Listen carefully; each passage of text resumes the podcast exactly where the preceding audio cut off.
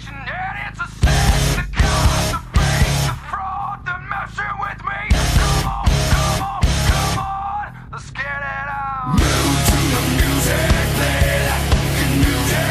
Move it to the music, yeah.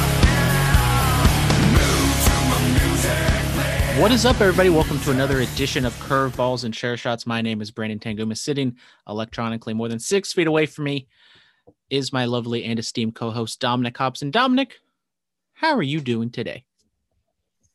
Brandon, it is now nine o'clock. I haven't eaten anything till four o'clock, and I'm drinking my first beer out of three. It's going to be a great podcast, and I had a great day. How are you? I am doing fantastic. So we're going to get sleepy, cranky, tired, drunk Dominic. Plus, the studio audience isn't here at the moment. So Dominic might be able to say some things he's normally not allowed to say, but also that means the studio audience might just make a run in and just, you know, destroy the whole thing and yell at everybody. Or studio audience. I mean, well, I guess the mascot can be considered studio audience today, right, Oreo?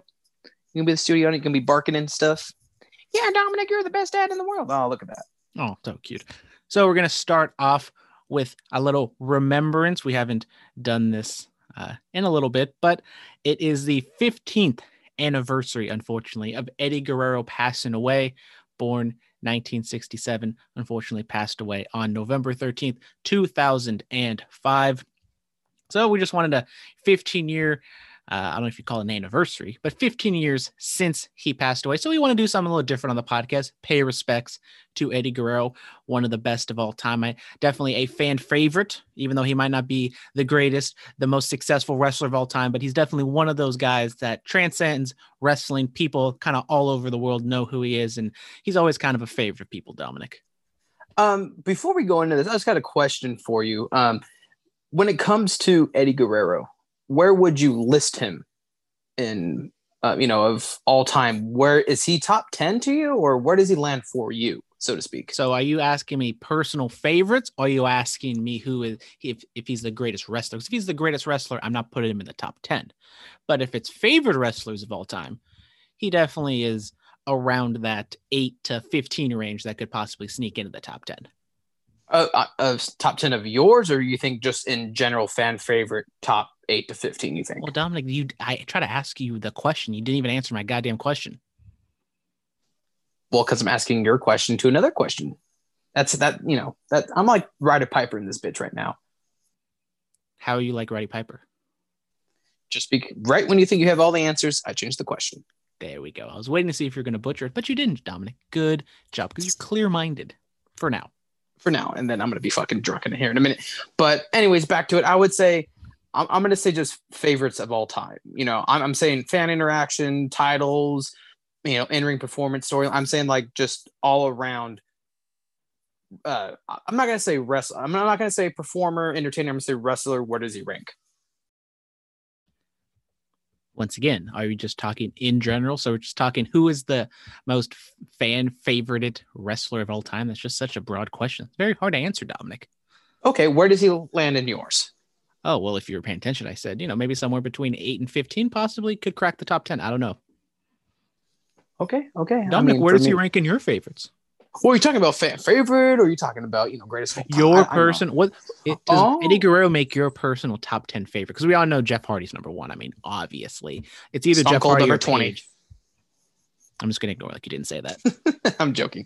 Um, I mean, I he's I, I would probably, I'd, pro- I would probably agree with you somewhere in that.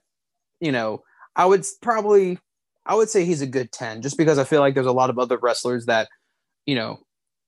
I, I think charisma-wise, he's probably top top of that of that list. But I mean, he did, you know, have a couple setbacks, and you know, he did get put in a couple storylines that maybe didn't fit him too well. So I mean, I have to agree with you actually. Eight, eight, fifteen for me personally, probably more closer to fifteen than, you know, top ten. But um, you know, going going into remembering Eddie, I've I've I've told the story about fifty, sixty times on the podcast about how I was there, Brandon. I was there, his very last televised match. I was there at the Cow Palace with my daddy and my auntie. I was there. It was, uh, who was it? It was Randy Orton, Cowboy Bob Orton, and Mister Kennedy. And then it was Batista, Eddie, and Piper. I was there, and it was the greatest night of my life. And speaking of Eddie and the Cow Palace, obviously two thousand four, No Way Out, one of the most memorable moments in W W E history. That's one of those times that I kind of wish I was able to go to wrestling shows when I was a kid. I didn't, I haven't, you know, Dominic, you're lucky your family took you to wrestling shows. I didn't go to my first wrestling show until I was like eighteen or seventeen or something like that. So I wasn't able to, I mean, I wouldn't say like you could, I wouldn't say like they took me. That was the only one I ever went to. I mean, I have friends one, who... I'm like me. And then, you know, I, just, you, I drug you to shows before, you know, before we did the podcast. Pretty much. But I mean, I, I would have to say it, if it wasn't for you, I probably would never have gotten into wrestling as I did. I remember the the real first pay-per-view I ever saw was at your house, and that was Survivor Series two thousand. God, I don't even remember. I just remember. And I still say I do not remember whatever the fuck you're talking about. I, I wish, I wish there was a way I could like figure out which one it was. I just remember I called your house and I said, Brandon said I can come over and watch this wrestling show. And your mom was like, oh, okay, sure. Because, you know, you told me about it and I kind of invited myself over, you know, but some you know, things never change. Fuck you. I was going to say, you know, maybe that was the breaking point of, you know, or not the breaking point. Maybe that was the start of, you know, a new friendship or something like that. Cause you know, you and my brother, best friends, but exactly, you know, preferred painting, one of the greatest San Lorenzo farm teams of all time. Hey, can't deny it. Can't deny it. But you know, if it, I, I have to give you that respect that if it wasn't, I'm not going to, okay, if you can't remember it, I won't give you that much respect, but I mean, I do vaguely remember going to your house and watching Survivor Series two thousand four or something like that. I don't know. Pretty sure it wasn't two thousand four. I don't exactly, I don't know. Who knows? But let's get into the sports. We're going to talk about baseball first, like we normally do. And we have some fantastic, ginormous, huge news to discuss. The Are you getting assigned to the A's? No, still never called oh. me back. I applied for uh, some job like, you know, in February, but then a pandemic happened and then never got back to me. You know, it wouldn't be the first time I applied to a job and no one's replied back. Maybe, maybe I'll tag the A's in this and be like, hey, you guys uh, didn't hook up my boy. You know, I, I, I'm, you know, Curveballs and Chair Shots, huge Twitter following. So, you know, maybe they'll, they'll, they'll recognize you. And we're uh, emerging on the Instagram. You know, I don't know who the hell the guy is, but some like minor league baseball player followed us. Oh, wait, Dawkins? No, not Ian Dawkins. Oh, let's see. Okay. I can find him out real, real quick. Wait, is, is didn't he get called up to the actual major? No, he's still in minors. Or do you do you know? Or I don't know. Uh-oh. You know who you know who would know? The Ham. The Ham. The Ham. Do we he call was... him Ham? Do we call him Ham, or do we just call him Matt? Or wait a minute, I mean, what are you talking about? I I don't know. I don't know, but I think this motherfucker bamboozled me. He followed me, and then I followed him back, and then he unfollowed me. So I have to go try to find him and then unfollow him. He got the like and said, oh God, these guys are fucking trash, and then just unfollowed us. And I can't remember what his name is. And I have jokes on him because, you know, maybe if he would have stayed, maybe I would have told you to reach out and maybe, you know, fill him out, maybe get, you know, some, you know, ask him some questions, maybe get him on the pod, you know, but you know what? Fuck it. Yeah, fuck it. Even though now I'm trying to scroll through. Shout out Daily Burrow, some some person who just posts Joe Burrow pictures, the same p- picture every single day. What's the gimmick? I was just push, posting every single day. I don't exactly know why, but uh, yeah, that's the type of content we got to follow in Curveballs and Chair Shots on the, on the Instagram. If you would like to follow the Curveballs and Chair Shots on the Instagram, it's Curveballs and C S. So there you go. But before we got completely sidetracked, we have the first ever female general manager in major North American sports, not just baseball, but just major now North American sports. I don't even know what it's like over there in Europe or anything like that, but this is huge news. We have Kim Ng, the new general manager for the Miami Marlins. The Marlins making the playoffs, surprisingly so, last or this year. And now they get another upgrade, signing Kim Ng to their front office staff. Dominic, really big news. Everyone is very happy for her because this isn't just the Miami Marlins being woke and just, you know, giving this woman a shot because they're trying to be, you know, cool and virtue signaling or anything like this. This, this woman, she has been in M L B for thirty plus years. So let's be honest. She probably should have been a G M before that, but she has eight postseason appearances, six league championship series appearances, as well as three World Series rings. God damn. Not that I didn't know any of that, because, you know, I, I pay attention to the news and everything. Dominic knows. I know everything. I'm woke. Um, Good, because I, you have a I, pop quiz coming up, Dominic. Shit. Um, what I was going to say was Marlins, I think, are ahead of the game the past couple of years. They've just been doing everything, in my opinion, a little bit better, faster than everyone else. Um, again, you stated made the playoffs somehow this year. I mean, granted, shorter season and, you know, some of the some players and some teams weren't playing, so maybe a little bit easier. But um, I, I got to hand it to the Marlins. I'm I'm I'm rooting for them. You know, I'm rooting for them. Well, Dominic, do you have any thoughts on Kim Ng being the, the general manager? I mean, I honestly, I, I know you're I'll, such a big Kim Ng fan. Yeah, because you know I totally know her backstory and everything. Of course, Brandon, I, mean, I just read know. I just read it on the podcast. And that's normally what I do. I just give you all the information right now, and then you just react to it. Yeah, pretty much. I mean, I'm I'm reacting. K-fabe, so kayfabe. Oh, well, well, what what was her role before getting the G M, Brandon? Well, I don't have the exact rules, but she was part of the Chicago White Sox from ninety to ninety-six, the New York Yankees from ninety-eight to two thousand one, which is where she, you know, gets her World Series rings from, and she was on the L A Dodgers from two thousand two to two thousand eleven, and she served in the M L B Commissioner's Office from twenty eleven to twenty twenty. So let's be honest, she's okay. probably overqualified for this position. It's kind of a shame that a woman has to be overqualified to be the first G M. Yeah, but I mean, hey, you got to start somewhere. If this is what it takes to get a woman in a G M spot, hopefully then this will, you know, not not to say she needs to prove anything, but hopefully this will open people's eyes and be like, look, there are pe- people that are far way more qualified than some of these men. And I hope it's not, you know, giving her a shot. And if she fails, then that just means that no one's going to hire any other woman. But we're seeing in the N B A that the N B A is making steps. They have the woman's uh, coach over there at the on the uh, Spurs. And I think the N B A and the W N B A, you know, basketball, it's kind of one of those things that basketball is basketball. It's very easy to translate over. And we're seeing some coaches in the N F L ranks as well. So hopefully we see more women in higher powers in sports. Now, can I, can I ask a really stupid, uh, okay, it's not stupid. I just, I got a legitimate question here, Brandon. Do you think we will see an actual female player in our lifetime? In any male sports? I would say in M L B, but sure, fuck it. Any male.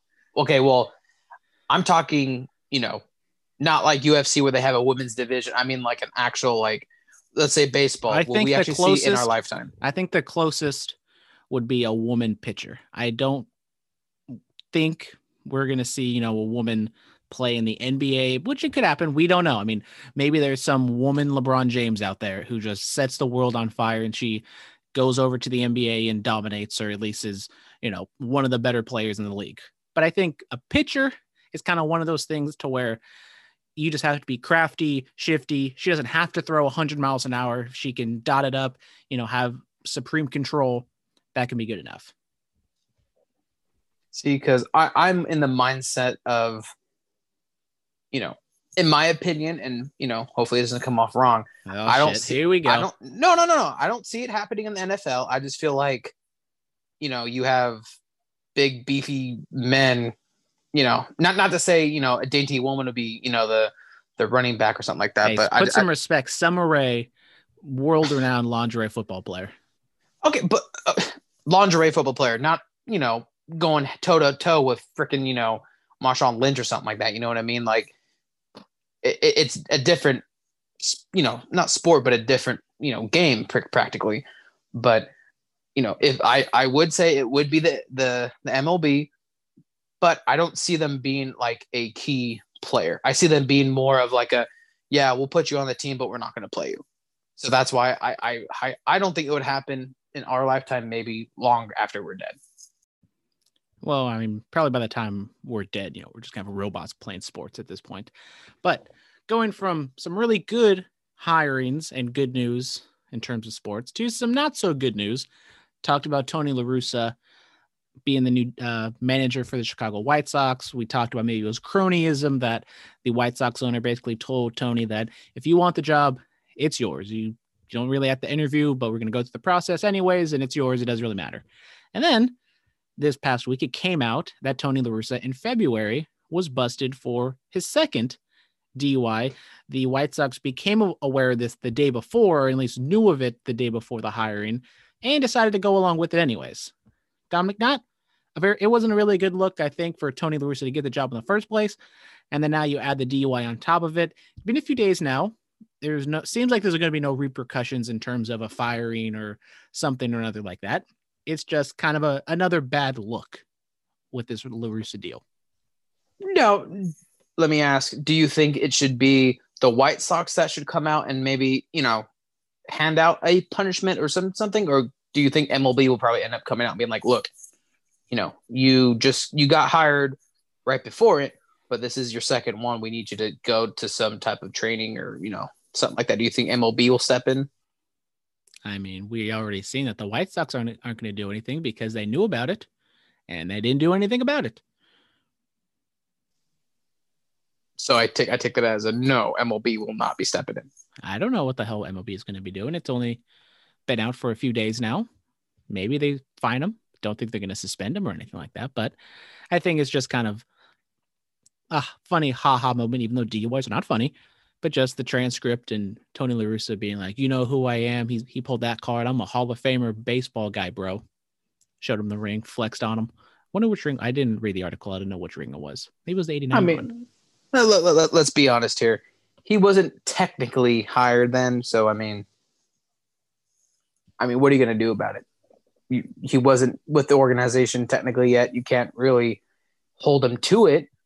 But I, I do think there should be some type of, you know, news release, press release, whatever you want to call it, and just being like, look, we don't condone it.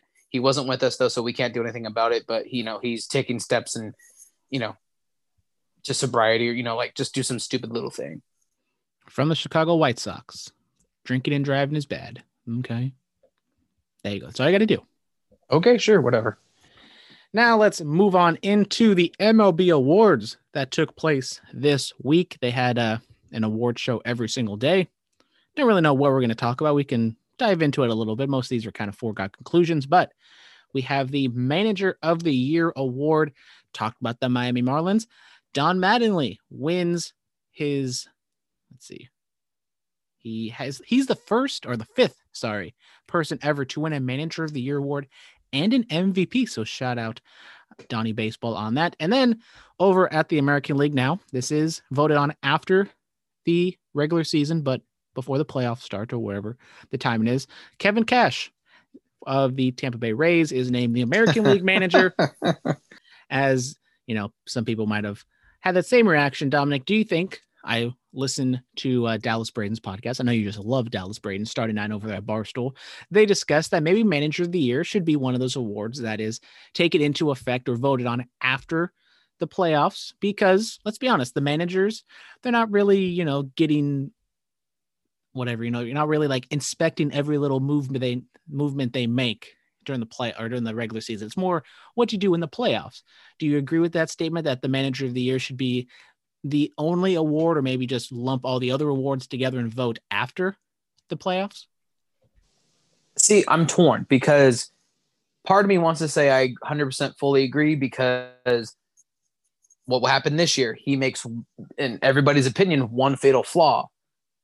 But then again, you can have, Man, you know, just because your team doesn't make it to the playoffs doesn't mean you weren't the best manager. Just, you know, that could have just been other reasons behind it. Maybe teams got hot when your team wasn't, stuff like that. So I, I'm kind of torn on it. If you were to vote at this very moment, who would be your manager of the year, taking into account the playoffs? Because I think Don Mattingly, I think that's a good safe pick. Obviously, with everything that happened with the Marlins, COVID at the beginning of the season, but I think we're going to go to the American League and take the playoffs into account.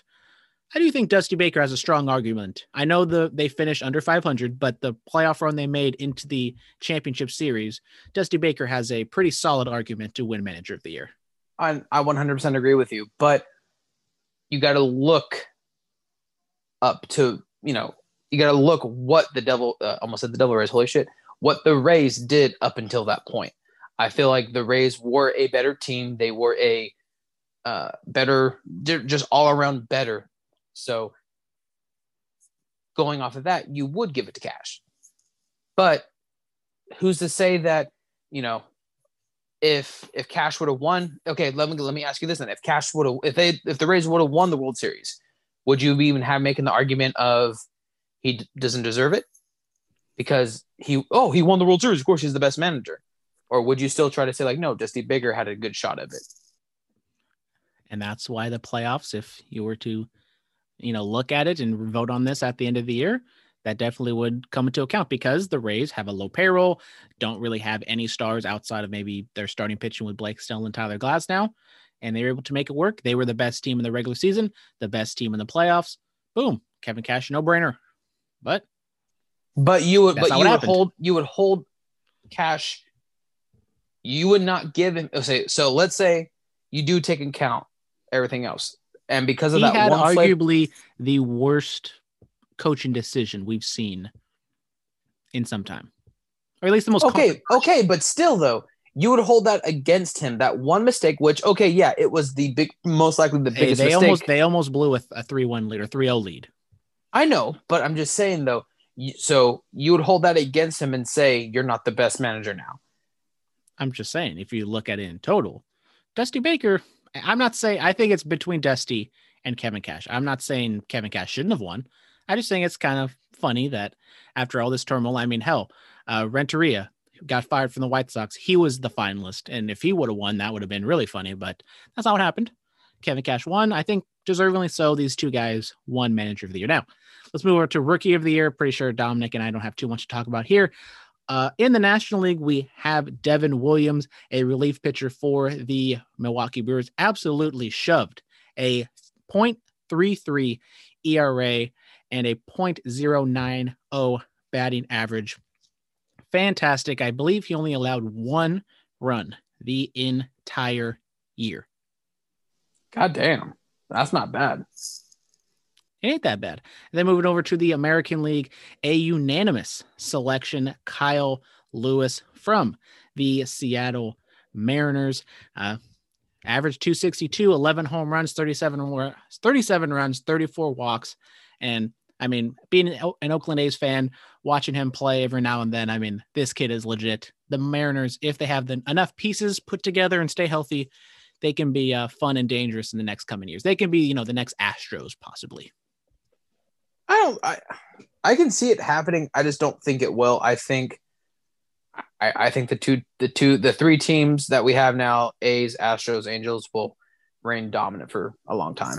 But again, great. Yeah, that's that's pretty good for being a rookie. So. All right, now let's move on to the Cy Young Awards, and this, Dominic, is where your pop quiz will be taking place, and it's apropos because we're talking about the Cy Young Award that we're going to talk about. A pitching staff, Dominic. I'm going to ask you, who was the best pitching staff in the American League? And before you answer, I'm going to rattle off some stats for you. So this pitching staff had a three point two nine E R A, first in the American League, allowed only four hundred forty hits, which is the best in the American League, two hundred nine runs allowed, six hundred twenty-one strikeouts, and a one point one one four whip. Everything I just rattled off, the best in the American League, Dominic. Which team was that? Uh, uh, well, let's see. Beaver wants of Cleveland. Ding, ding, ding, Dominic. You are correct. It is the Cleveland Indians. Oh, and this Sorry. is also the team that Dominic said when we talked about Francisco Lindor, the uh, team that needs pitching when talked about the Lindor trade. Hang on. Sorry. I was like fucking trying to mute when I was unmuted, whatever. Um, Well, I'm not going to say they need pitching. I'm just saying, you know, it, it was something to trade for, you know, but whatever. I don't know shit. Okay. Leave me alone.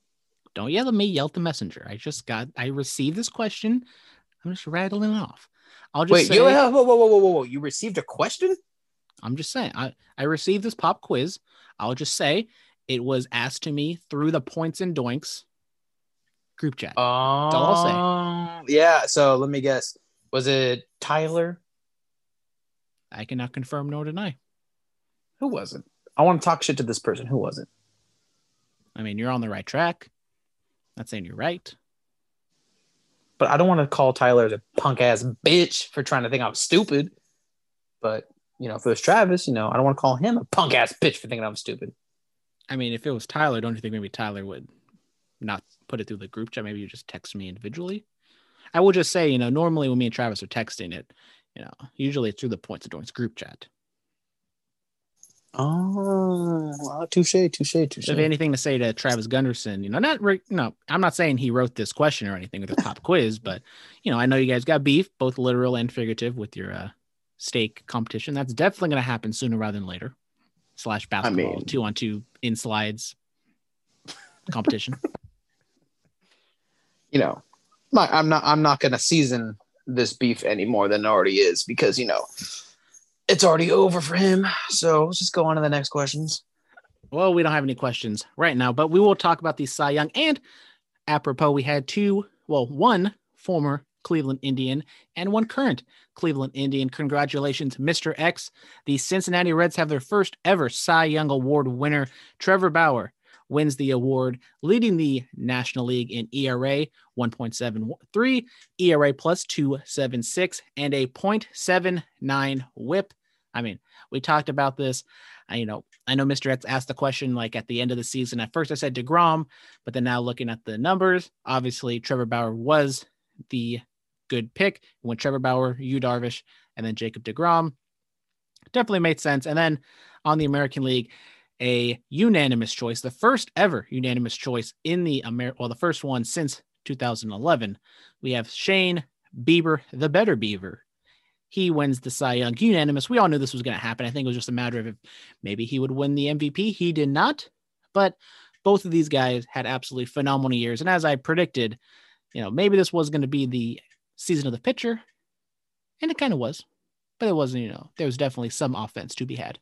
I'll give it to you. You know, you, you kind of called that, but, you know, I, uh, I totally forgot to look up the Gmail, which I just did when you were just doing on that long tangent. Um, so I don't really want to ask this question just yet. So I'm going to hold off on anything Bauer related till Mister X's questions.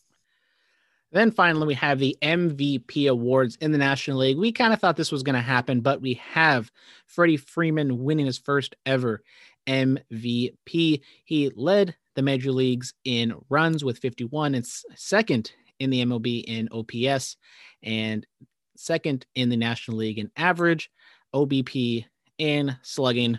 I mean, we kind of knew this was going to happen. I think over the American League was more the question mark. We had, if I can kind of remember, we had Jose Abreu, we had Jose Ramirez, and who was the third Cy, or not Cy Young, who was the third M V P, Dominic? Come on, you got to help me out here before I try uh, to... Brandon Tanguma. Close? It was, it was was not Brandon Tanguma. It was D J LeMahieu. How can I forget? LeMahieu. Kind yep. of the forgotten superstar over there on the Yankees. But yes, Jose Ramirez, or Jose Abreu, wins the uh, M V P. So congratulations to those fellas, Dominic. Anything you got to say about that? Good for them. I'm already on my second seltzer. Ah, shit. Now, uh, we have our first real big signing in M L B free agency. We have Marcus Stroman, who opted out of the COVID season after playing, I think, requ- getting the minimal time that he needed to get uh, service time or something or another. He bowed out. We thought maybe he didn't like the Mets. We saw that happen with Cespedes as well, but he accepts the qualifying offer for the Mets, so Stroman will be coming back. Now, Dominic, do you think uh, the whole COVID situation with him backing out at the beginning was just business? Was there maybe something to do with maybe he didn't like the team all that much? But now that we have a new owner, maybe he's kind of looking around and seeing that maybe he's not going to get that much money. It's a new owner, new front office, and it's a new culture possibly. Uh, Stroman, you know, in, I don't want to say aging because he's still relatively young, but he's kind of fallen off from his heydays with the uh, the Blue Jays. I totally think it's the best option for him at the time, at the moment. Now, bowing out at the beginning of the season, I I feel like a lot of people didn't know what was going to happen. You know, you, you had the N B A doing their thing. You had other uh, countries and sports doing their own thing. So I, I think a lot of people were kind of skeptical about how M L B was going to work, which if you think about it, it wasn't too bad. You know, Cardinals had their issues, and um, I know there's a couple other people had, you know, a couple other teams that had their issues, but for the most part, it went better than I expected. So I think it was probably his way of just being like, you know what, I'm just going to not risk it for the biscuit. But, you know, I, I, I think it's the perfect fit for him. You know, get get your money and just, you know, be comfortable.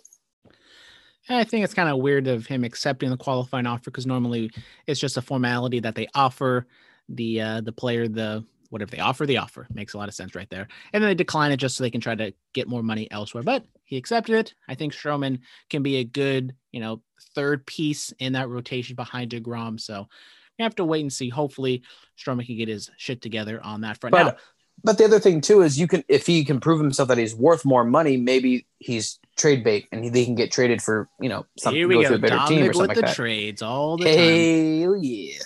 Speaking of trades, see what you did there, Dominic, even though you haven't even seen the script whatsoever. We have James Harden and Russell Westbrook possibly wanting to get out of Houston.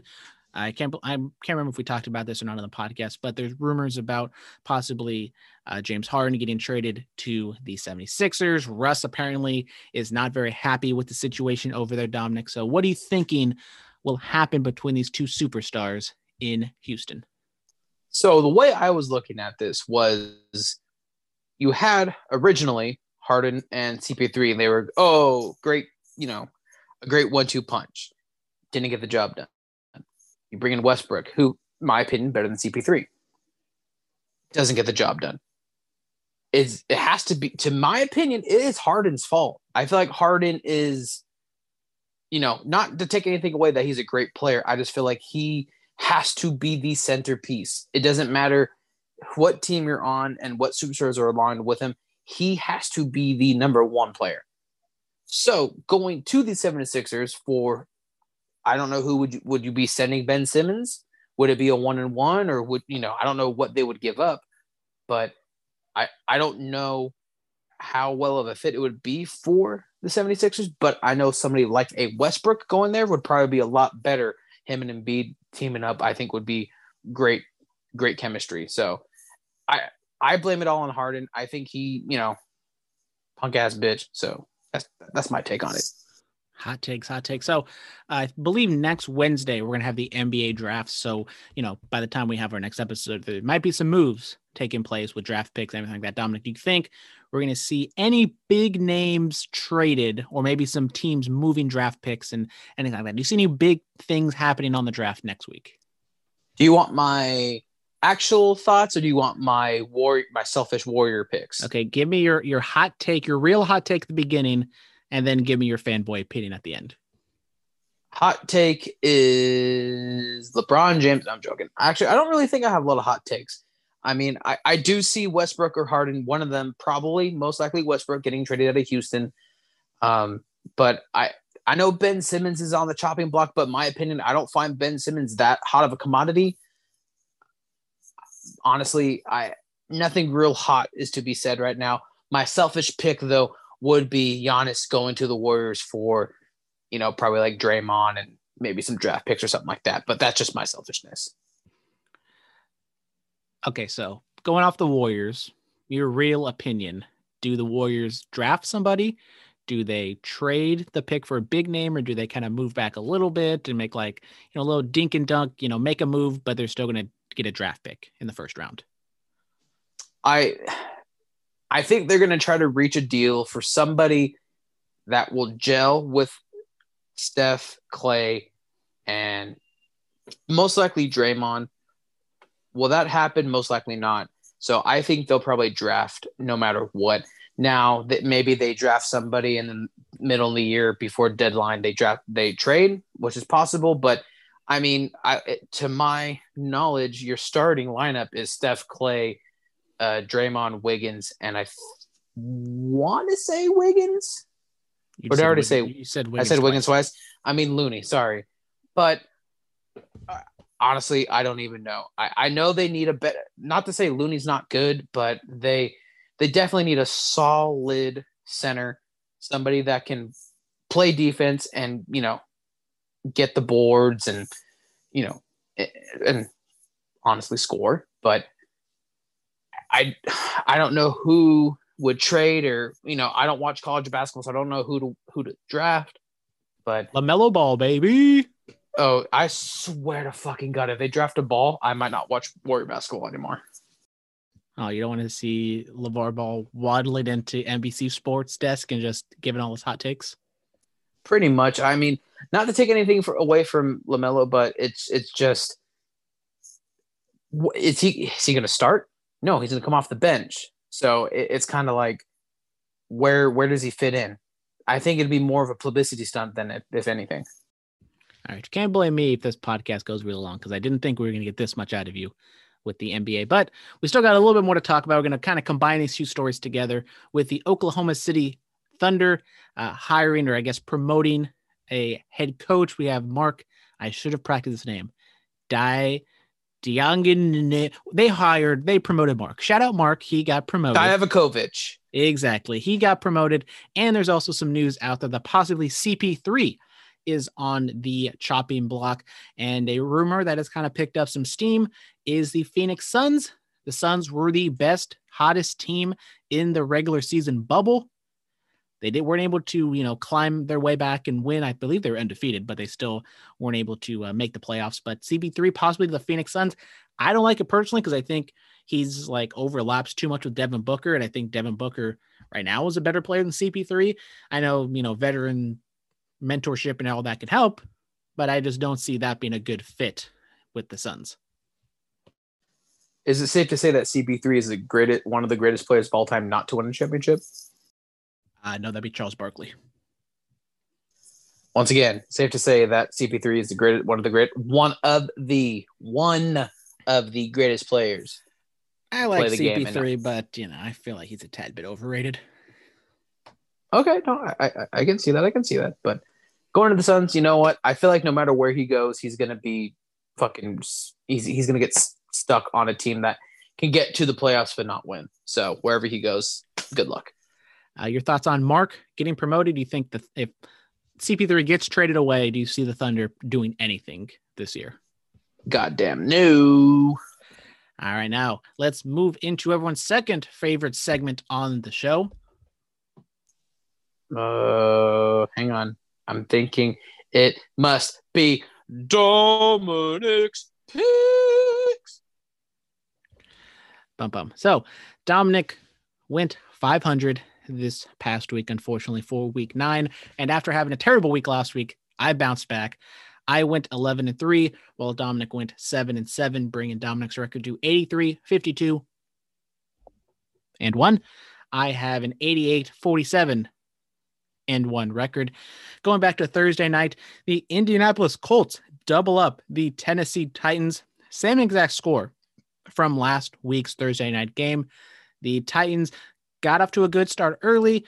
The Colts defense showed why they are one of the best defenses in the league. This was a divisional matchup, and special teams came to bite the Titans in the ass. A blocked punt for a touchdown. Steven Gostkowski, who is for some reason automatic from beyond fifty yards, but can't hit anything from inside forty. It's strange. I don't know what's going on with him. So that's ten points you'll leave on the board. And the uh, Colts able to get a big win against the Titans. Now we sometimes we get bad Phillip Rivers, good Phillip Rivers. This was good Phillip Rivers, Dominic. Do you think the Colts are a legit contender in the A F C?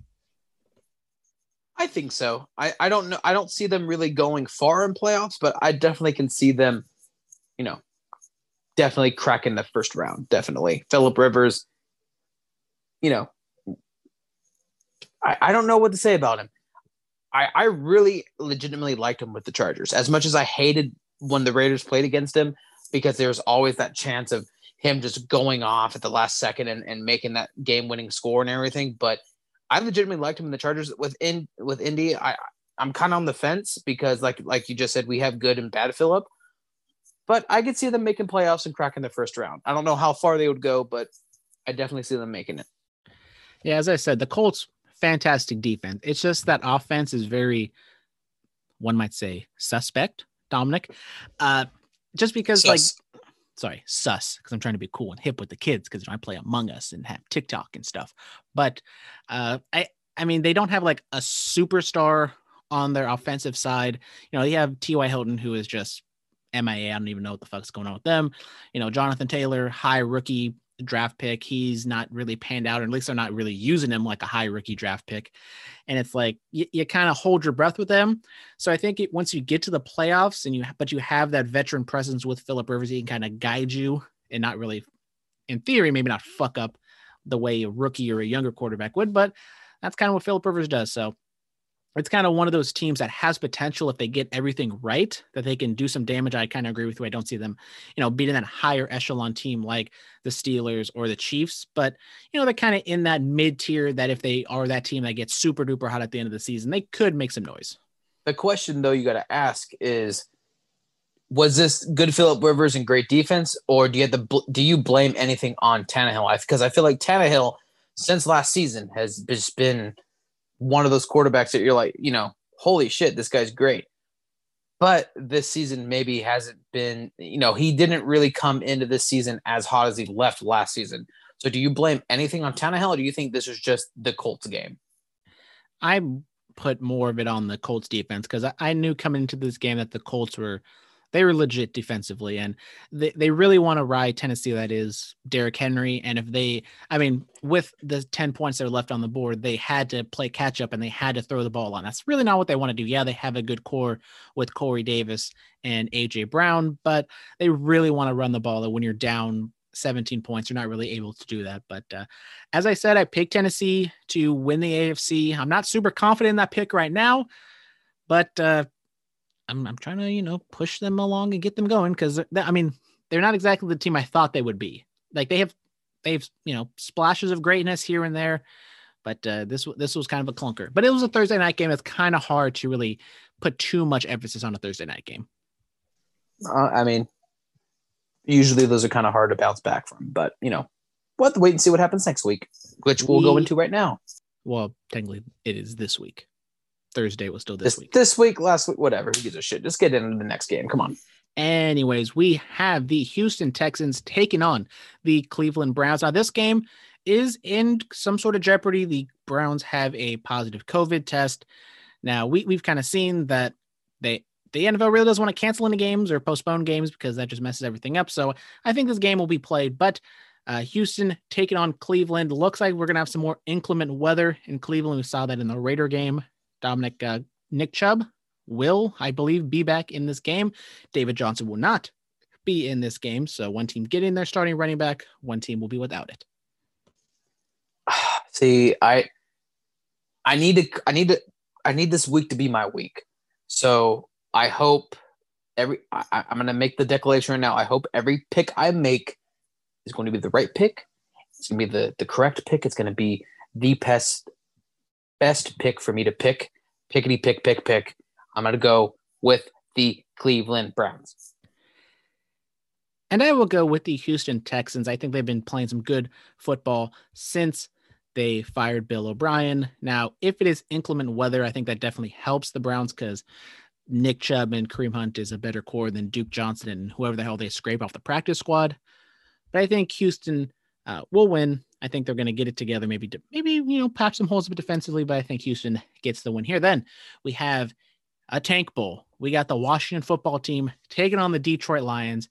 Both these teams, not exactly that great, but I think there's some some bright spots, especially on the football team uh, over there. I think their defense is very underrated. I think they have a great front seven, could give Matt Stafford some fits. I will go with the Washington football team. I feel like the Detroit Lions haven't been playing the best football they can be playing this season. So I will go with the Washington football team. Alex Smith will begin his first start since that horrific leg injury. Kenny Golladay, I believe, will not be in this game. I'm gonna fuck it. I'm gonna go with the I'm gonna go with the football team. The football team get the win then. We have the Tampa Bay Buccaneers traveling to Carolina for a divisional matchup. Tampa Bay got their brains beat in Sunday night against the New Orleans Saints. Trying to Don't remind uh, me, please. I'm fucking still pissed off about that day. I am sorry about that, but trying to get a bounce back. I think they will. I think Tampa Bay wins this, maybe not decisively, but I think they will look a lot better than they did on Sunday night. I will agree, especially because McCaffrey is not playing. So I will go with Tampa Bay as well. any thoughts on Tampa Bay? Do you think that's just a one-off, or do you think there might be some, uh, you know, Saints are good, so maybe that was another thing. What do you, you read anything to Sunday night? I mean, Drew Brees is a hell of a quarterback. You had, you have a great running back, a great wide receiver on the Saints. I can't really say it was, you know, they're the, I mean, they are the better team, I, I will say, but Tom Brady is Tom Brady. You got to give it to him. And I feel like he just wasn't playing that night. I think that wasn't Tom Brady. That was like, you know, some other Tom Brady that we never want to see again. Then we have a lovely N F C East matchup that we all can't wait to see. We have the Philadelphia Eagles, the number one team in the N F C East with a three, four and one record, I believe. Fantastic. Taking on the New York football Giants, who only have two wins on the season, and those two wins were against the football team. Dominic, the Giants played the Eagles close last time. It will be in the Meadowlands. Does that make a difference? And can the Giants upset the Eagles? I will stick with my Eagles, I think. And I will go, apparently, since they're your Eagles, I will go with my Giants. Nerd. I know. Then we get the Jacksonville Jaguars, led by Jake Luton, taking on the Green Bay Packers in Lambeau Field. Jake Luton went up against the Texans last weekend, you know, got off to a, a hot start, came up short, but there were some flashes of, you know, it was pretty good, even though it was the Texans. But uh, I think Green Bay wins this pretty decisively, and uh, nothing, nothing too much to uh, really talk about here. one hundred percent agree. I know the Packers are getting their core back with, I think, Jones and Williams. So I'm, I'm, I wholeheartedly go with Green Bay. Now let's move on to the afternoon games. A lot of afternoon games this time because of the Masters taking place. So a little wonky schedule in here. We get a really good matchup here. A, the Buffalo Bills traveling to Arizona to take on the Cardinals. Uh, I think this is going to be a fun, high scoring matchup. And your boy actually threw down some money on the afternoon games. I got a five game parlay. So this, th- this is going to be very intense, but I got the Bills winning this game. I think I will go with Arizona just because I think Kyler Murray. You want to see me cry. Well, that too. But um, I think Kyler Murray, what he's been doing this season has been very great. So I think we'll, he'll continue to, to make everybody a believer in Arizona, and the fact that I have their defense and I really want them to do well. Well, last week, Kyler Murray was fantastic, but he still lost because he went up against the Miami, not the Marlins, the Dolphins, and Tua Tagovailoa. And in this week, Tua hosts the Los Angeles Chargers. So two rookie quarterbacks. Tua, fantastic game last week. Not so great game two weeks ago, but he didn't have to do anything because that defense was phenomenal. Dominic, what do you think is going to happen here in this rookie showcase? I don't know, Brandon. Who do you got? Well, I'm hammering the over in this game. So I think it's going to be a high scoring affair. And I think Justin Herbert gets it done in Miami. I don't even know what the weather is like. It might be a fucking hurricane for all I know, but the Chargers will win this game. You know what? Because you did so well last week, I'll give you this one. I'll go with the Chargers as well. Miami, Florida. Well, I was trying to talk to Siri. Siri, what's the weather looking like in Miami? Oh, it's looking kind of sunny. Oh, it's perfect because I'm I'm out of beer. I need to go make another salsa run. So talk for like two minutes. Well, Siri's telling me then Miami, it's going to be eighty-four and sunny. So it's going to be perfect weather for them to just sling it all over the place for the over to hit. I don't even know. I don't even know what I bet on this game. Let's see what I believe the over was fifty-one. If I can uh, scramble through my text message, because you know I have so many text messages. Just I'm such a famous person. Uh, This game was set at forty-eight and a half. And I thought that's a, that's an easy one. forty-eight and a half. I think this game will be a barn burner. So many points scored here. So then we go to Dominic's favorite matchup of the week. The Las Vegas Raiders will host the Denver Broncos. Drew Lock puts on for his city, and he's traveling to Las Vegas. Dominic, I think, you know, I think I know who you got. I will also go with the Las Vegas Raiders. That is, unless you think Drew Lock can pull off the upset. Well, Drew Lock will not pick up the uh, up, will not make the upset. I think uh uh Las I'm trying to think. I don't think anyone's injured, and I don't think anyone's on COVID. So yeah, Las Vegas has to be a shoe-in, right? I hope so. And this is another game where I bet the over. This one I'm not so confident about. fifty-one, the over. A little shaky on that one, but uh, I'm gonna gonna hope for the best. Now, moving on. Oh, hey, hey, hang on. By the way, I got to say this real quick. Kirkland's Black Cherry Seltzer tastes exactly like an adult Capri Sun. That makes you want, want to try one. There you go. Hashtag not sponsored. But if you want to sponsor us, holla at your boys. Then we have a fun N F C West showdown. We have the Seattle Seagulls traveling to Inglewood to take on the Los Angeles Rams. Uh, people are thinking this could be a shootout because the Seattle Seagulls defense could not stop a nosebleed. Uh, but the Rams have a pretty good defense on that other side. So it, it, it's going to really see what's going on there, Dominic. Uh, who do you got in this one? See, I, I'm kind of torn. I feel like if the Rams offense is going to click, I think they can they can run through the Se- Seagulls defense. But I don't know if that offense is one hundred percent. So Cooper I will be going Cup with... is dealing, uh, is it a sh- shoulder? Wrist, wrist, wrist. wrist. So but he's questionable, but I think with, he will be playing. Cup with a wrist, and then you have Henderson. I think they said it was his quadricep or something like that. So I don't know if Henderson's playing. He's been the lead back for him. I'm torn. I think I'm going to go with the Seagulls. You can definitely tell that Dominic has those players on his fantasy team because he actually is bringing some hardcore injury analysis here on the podcast. But I will go with the Seagulls as well. By the way, I'm feeling it a little bit. Oh, shit. We getting drunk Dominic for wrestling. Stay tuned for that one, boys. Then we get Mister X's Cincinnati Bengals coming off a bye, trying to dethrone the only undefeated team in the land, the Pittsburgh Steelers. They squeaked past the, I don't even know if you, what you can call them, the dog shit Dallas Cowboys. Steelers kind of play down to their opponents. Do you think they'll do the same against Cincy? It is divisional. Maybe they can pull off the upset. Who knows? It will not happen. Pittsburgh is going to go undefeated all season long up until playoffs, and they're going to lose the first game. Okay. Dominic definitely is drunk. I, I, I do. I'm going to, this is going to be me, you know, playing both sides here. I do think Cincy will put up a fight. It coming off a bye, has some extra time to uh, prepare for this, but I will officially go with Pittsburgh. So when Cincinnati beats them this week, I can take credit and say that I told you so. Then finally in the uh, afternoon games, we get the San Francisco forty-niners taking on the New Orleans Saints.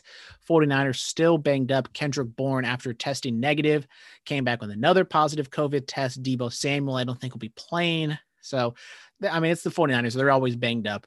I think the Saints will win. Don't know if it's going to be decisively so as much as it was on Sunday night, but Saints get the dub here. one hundred percent agree with you. And I texted the studio audience and told her that we're not even to wrestling yet, and I might be drunk, and she's not too happy. Ooh, this is going to be definitely fun. Okay, in the primetime games, we have the Baltimore Ravens, who were able to beat those uh, Colts in the second half, at least. First half didn't look so hot. They will be traveling to New England, who almost lost to the Jets. Dominic almost told you it was going to happen, but it did not. Baltimore, New England, who do you got? Baltimore. I feel like they're just the far superior team to the Jets or New England. Sorry. There, there we go. Uh, I will go with Baltimore as well. A lot of question marks and asking what is going on with that offense. Uh, but I think the, we saw that that defense on New England is not very good. Offense is not that great either. So I think Baltimore might not have a fantastic game, but I think they're just that much better and they'll be able to, even on their, their worst day, could still beat the Patriots. Then on Monday night, we have Dalvin Cook taking on the Chicago Bears, because that's pretty much what the Minnesota Vikings are at this point. It's Dalvin Cook. It's been the Dalvin Cook show the past two weeks, uh, going up against a staunch uh, Bears defense. Dominic, do you think the Bears can silence Dalvin Cook and come out of Monday a winner? I'll give I'll give it to Minnesota. I feel like they're – I'm not going to say – they're they're definitely riding Dalvin Cook. Definitely riding him, which I'm willing to trade C M C for Dalvin Cook if anybody's out there listening. But you have to throw in Stephon Diggs at least. You could suck my asshole. And um, so yeah, I'll go. I'll go with Minnesota. I will go with Minnesota as well. I think that defense really has stepped up. They were just atrocious the first few games of the season, but I mean, I think we've seen that they are able to step up and they're getting a lot better. I mean, it's it's a kind of a young core, so obviously some some rookie bumps in the early part. So I think we're kind of see them getting along, and they're finally that division winning team that I kind of picked them to be at the beginning of the season. Still don't think that's going to happen. I think the uh, Green Bay Packers will still walk away with it. But I think Minnesota could sneak into the playoffs. Now, Thursday night, we we have a really good Thursday night game. Once again, two weeks in a row. The Arizona Cardinals traveling to Seattle to take on the Seagulls. We have a battle of the birds. Dominic, so excited. And will these two teams light up the scoreboard like we think they will? You know, I'm not one to promote uh, animal, any type of animal fighting, animal abuse, because, you know, senior year, my cat project was animal abuse, just to say. But this will be, as what J R would say, a slobber knocker of a matchup. Russell Westbrook, Russell Westbrook. I mean, no, Russell, Russell Ru- Wilson. Wilson, sorry. um, going against Kyler Murray. I think the Seagulls will take this one. Fuck it, I'll go with the Cardinals to get the win. Uh, I was, you know, really high on the Cardinals, maybe falling off a little bit, losing to the Dolphins, but I do think the Dolphins are a good team. So I will go with Arizona, just mainly to be different, but I think this will be a close matchup. Dominic, now it's time for everyone's favorite segment. It's time for... I see that. That's a new one. I added that new one. That that that, that, that was new. For Mister X's Questions of the Week. Any hoots. Any hoots. So... This is going to be a hard word for me to pronounce. Okay, you ready? But it, it starts, starts like this. Hi. Wonderful. Hi. Okay. Uh, congrats on Trevor Bauer winning the Reds' first ever Cy Young Award. Now, will the Reds screw this up and let him get away? This is why I didn't want to talk about it in the beginning when we started talking about it. I think the Reds will screw it up because the Reds just don't know what they're doing with. I think he'll get a better deal from a better team. I'm sorry, Mister X. I'm just, just talking about how it is, bro. Brandon, how do you feel? So I think I'm going to take the field on this one. I think Trevor Bauer will sign somewhere else, but I'm not going to say the Reds are going to fuck it up by any means. I think Trevor Bauer, he's a Cy Young winner. He's probably the hottest free agent out there. Uh, maybe Lindor or somebody else is traded, but I think he's definitely the top commodity right now on the free agent market. And I think there's a lot of viable options out there. I think, you know, the Yankees, the Angels, the Reds, the, he's probably not returning to the Indians, but you know, pretty much every team could use him. So I think that means a lot of people. I mean, we don't know what the money's going to be looking like with COVID, what the season's going to look like, what the playoffs will look like. So there's a lot of just question marks up in the air right now. I mean, winter meetings are going to be taking place virtually. So we're, we're just going to have to wait and see. But uh, I think the Reds definitely have a chance at getting them. But I don't, I think it's, you know, it's a, it's a pizza. That's a really big pizza. So they're all kind of mm. cut into very small pieces. Pizza. This is so good right now. Anyways, on to the next question, which you've already talked about, which we didn't really go – we went in depth, not too much in depth, but it is, how long does Tony La Russa have a job after this D U I? I think he'll have it through the whole season, honestly. So, mm. yeah, I think uh, – unfortunately, he's going to keep this job. But now I don't know if they just shit the bed and don't make the playoffs, if that means he gets canned. That is a possibility. It's not going to happen. It, it, you're not going to give him this contract and give him one chance. It, he's going to be there for at least two years at least, but – Um, on to a football question. Brandon, know how much you love football right now. Are we finally seeing the signs that it's time for Tom Brady to hang up after this latest loss? Excuse me, Mister X. God damn. Breaking my heart. I mean, he has six titles now. He should have retired after his last Super Bowl win. What else does he have to prove? He has to prove the fact that he doesn't need Bill Belichick. Jesus Christ. God, I'm offended right now. Brandon, is it time for Tom Brady to retire? No, I mean, as I said, I think Tom Brady is going to have a bounce back game. From a fantasy perspective, Tom Brady hasn't had two back-to-back bad games, I think, maybe ever, but I'm not exactly sure how far that dates back. But, uh, you know, Tom Brady, I think he's going to bounce back. I think that New Orleans Saints defense, it's legit. I think it's, you know, people want to talk about the offense and what's going on with them, but people kind of sleep on the defense. And divisional matchup, you know, they kind of, I mean, they locked him down in the first game, so they did more of the same last week. But I think Tampa Bay will definitely make a run at it. Antonio Brown being a part of that wide receiver core, don't know what that means exactly because it was such a blowout. It's kind of hard to really take too much away from it. But Tom Brady, I mean, I even said last year, like he's an old, he's an old guy. He's going to show sometimes being really good and sometimes really bad. So last week it was not very, was very bad. does he have anything left left to prove, though, is the last part of the question. So does he have anything to prove? I agree with you. Is it, you know, it's kind of an ego thing that he does indeed Bill Belichick. He's not a system quarterback. Okay, great, great, great, great, great. Oh, that is the last sports question. Now on to some wrestling question questions. Why is W W E doing a chronicle on Lana? That's a, actually a good question. Why are they doing one? Because Lana is the best. Lana number one. Okay, great. Good enough for me. When will we see Samoa Joe return to in-ring action? I honestly don't think we will. I think he's too injury prone. I feel like he's going to come back, get a push, and get injured again. So I don't, not to say he won't come back, but I don't think we'll see him, my opinion, in a, you know, a full-time wrestling role, in my opinion. I could be wrong. Probably am, but that's just me.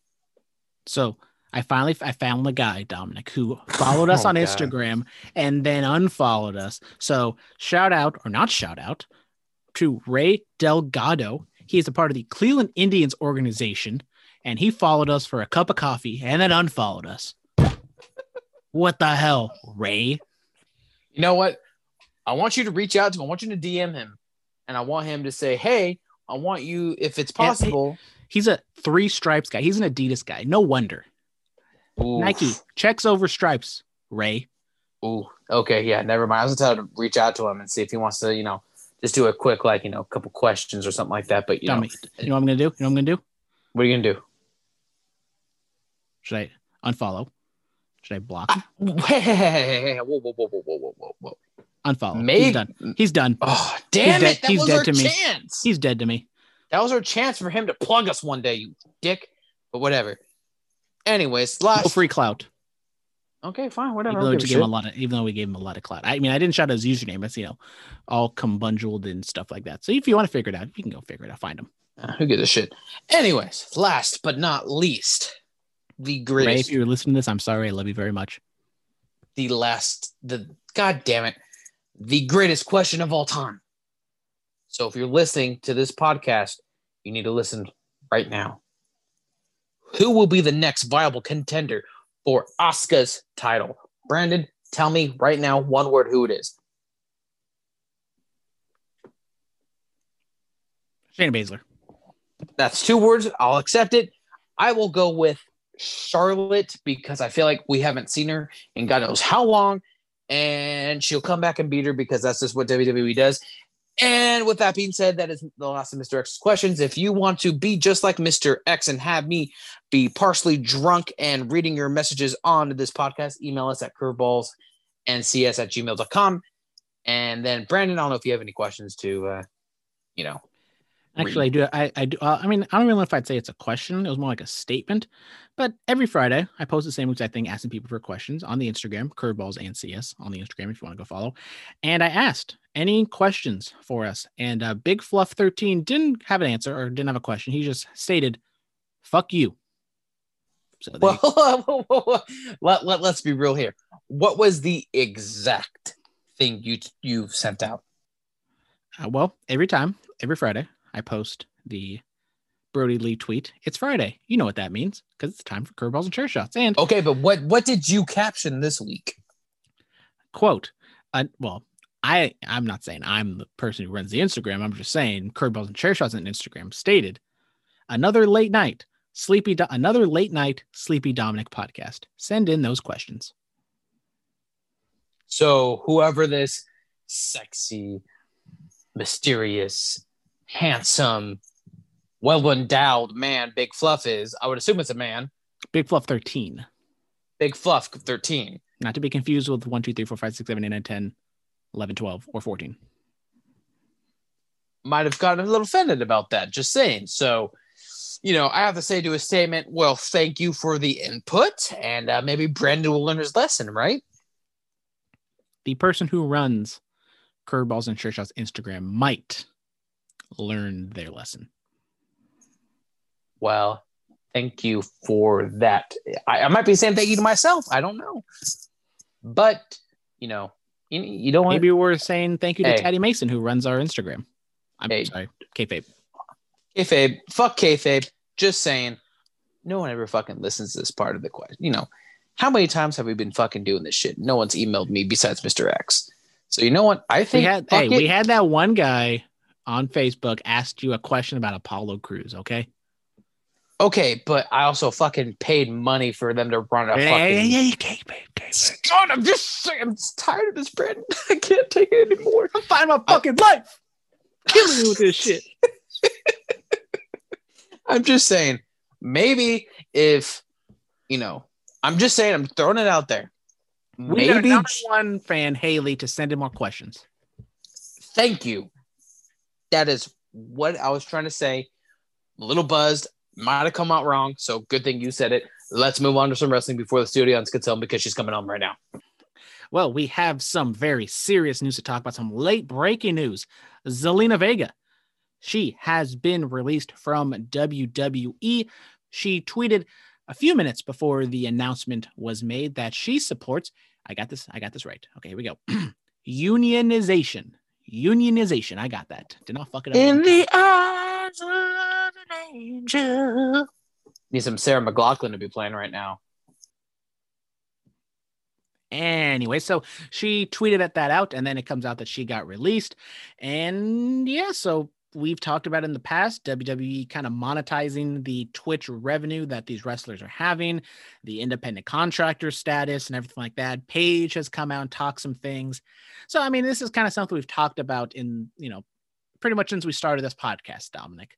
And now we're kind of seeing some repercussions to where may- we don't exactly know what happened behind the scenes. I assume some news will come out sooner rather than later, but it kind of looks like Zelina Vega, who not only had a Twitch, but had a OnlyFans for cosplay, right? Calm the fuck down, everybody. Oh, God. Oh, God.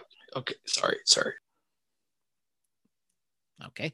Uh, you know, it seems like she definitely liked the community she was a part of and wanted to continue that. And who knows what's going to be going on, but it seems like Vince is definitely dying on this hill of the Twitch and the third party and everything like that. So maybe Zelina Vega is the first head to roll and we might see more, whether someone, you know, the wrestling, the wrestlers will kind of get behind her or kind of maybe not exactly unionize, but kind of get together and be like, look, you know, we ain't standing for this shit no more. Not to take anything away from Zelina because I love her. Dominic, I your think... thoughts on unions. You've stated that you are anti-union, oh even though you are a part of a union, or maybe you were a part of a union. I think technically I am because I do have a valid I B E W card. But anyway, that, that, that that's besides the fact. But I will say this. I do love Zelina Vega. I think everything she's done has been great in W W E, her Twitch, her OnlyFans, everything wonderful, great, grand. I will say it will take more than her to be released that will make people start wanting to unionize in W W E. Not saying that people don't. I think it will take more, um, a bigger name or names to be released that will make people go, holy shit, fuck W W E. A lot of people, I mean, I know this in general have has caused a lot of upset, but I mean, it. Let, let's be honest here. It is one, uh, not regular wrestler. So maybe it's going to take an Xavier Woods to be released that will make people start to go, holy shit. Not to say Xavier Woods is a big name, but he is a part of the New Day. You take Xavier away from the New Day, what do you have? You have Big E and Kofi Kingston, not the Day. New Day. Huh? You just what? Have Day. Yeah, not a New Day, just Day. Or the well, Day. Would be, whatever. Xavier, Xavier Woods is the new. Oh, he's new, and then it's what, Big E A and Kofi Day. So A Day. A baby. Hey baby. Anyways, but you have like Adam Cole who does his Twitch. You have Tyler hey, Breeze babe. Who does the blah blah blah. Anyways, what I'm just saying is Zelina Vega is the is the domino that will start to trickle down that will have other other people start to say, hey, you know, you know what? I'd rather just go on the independents and fucking still have a Twitch than fucking be with you.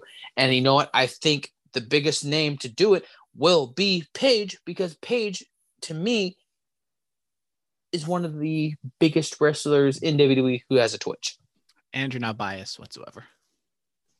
Paige, if you're listening, I love you. Uh, so, I mean, I've kind of talked about this, that when it comes to unionization in wrestling, it's always kind of hard. Jesse Ventura wanted to start a union, but then Hulk Hogan shot that down, brother. And this is just kind of what happens in wrestling. You know, the middle to lower card people are more than likely want to do the union.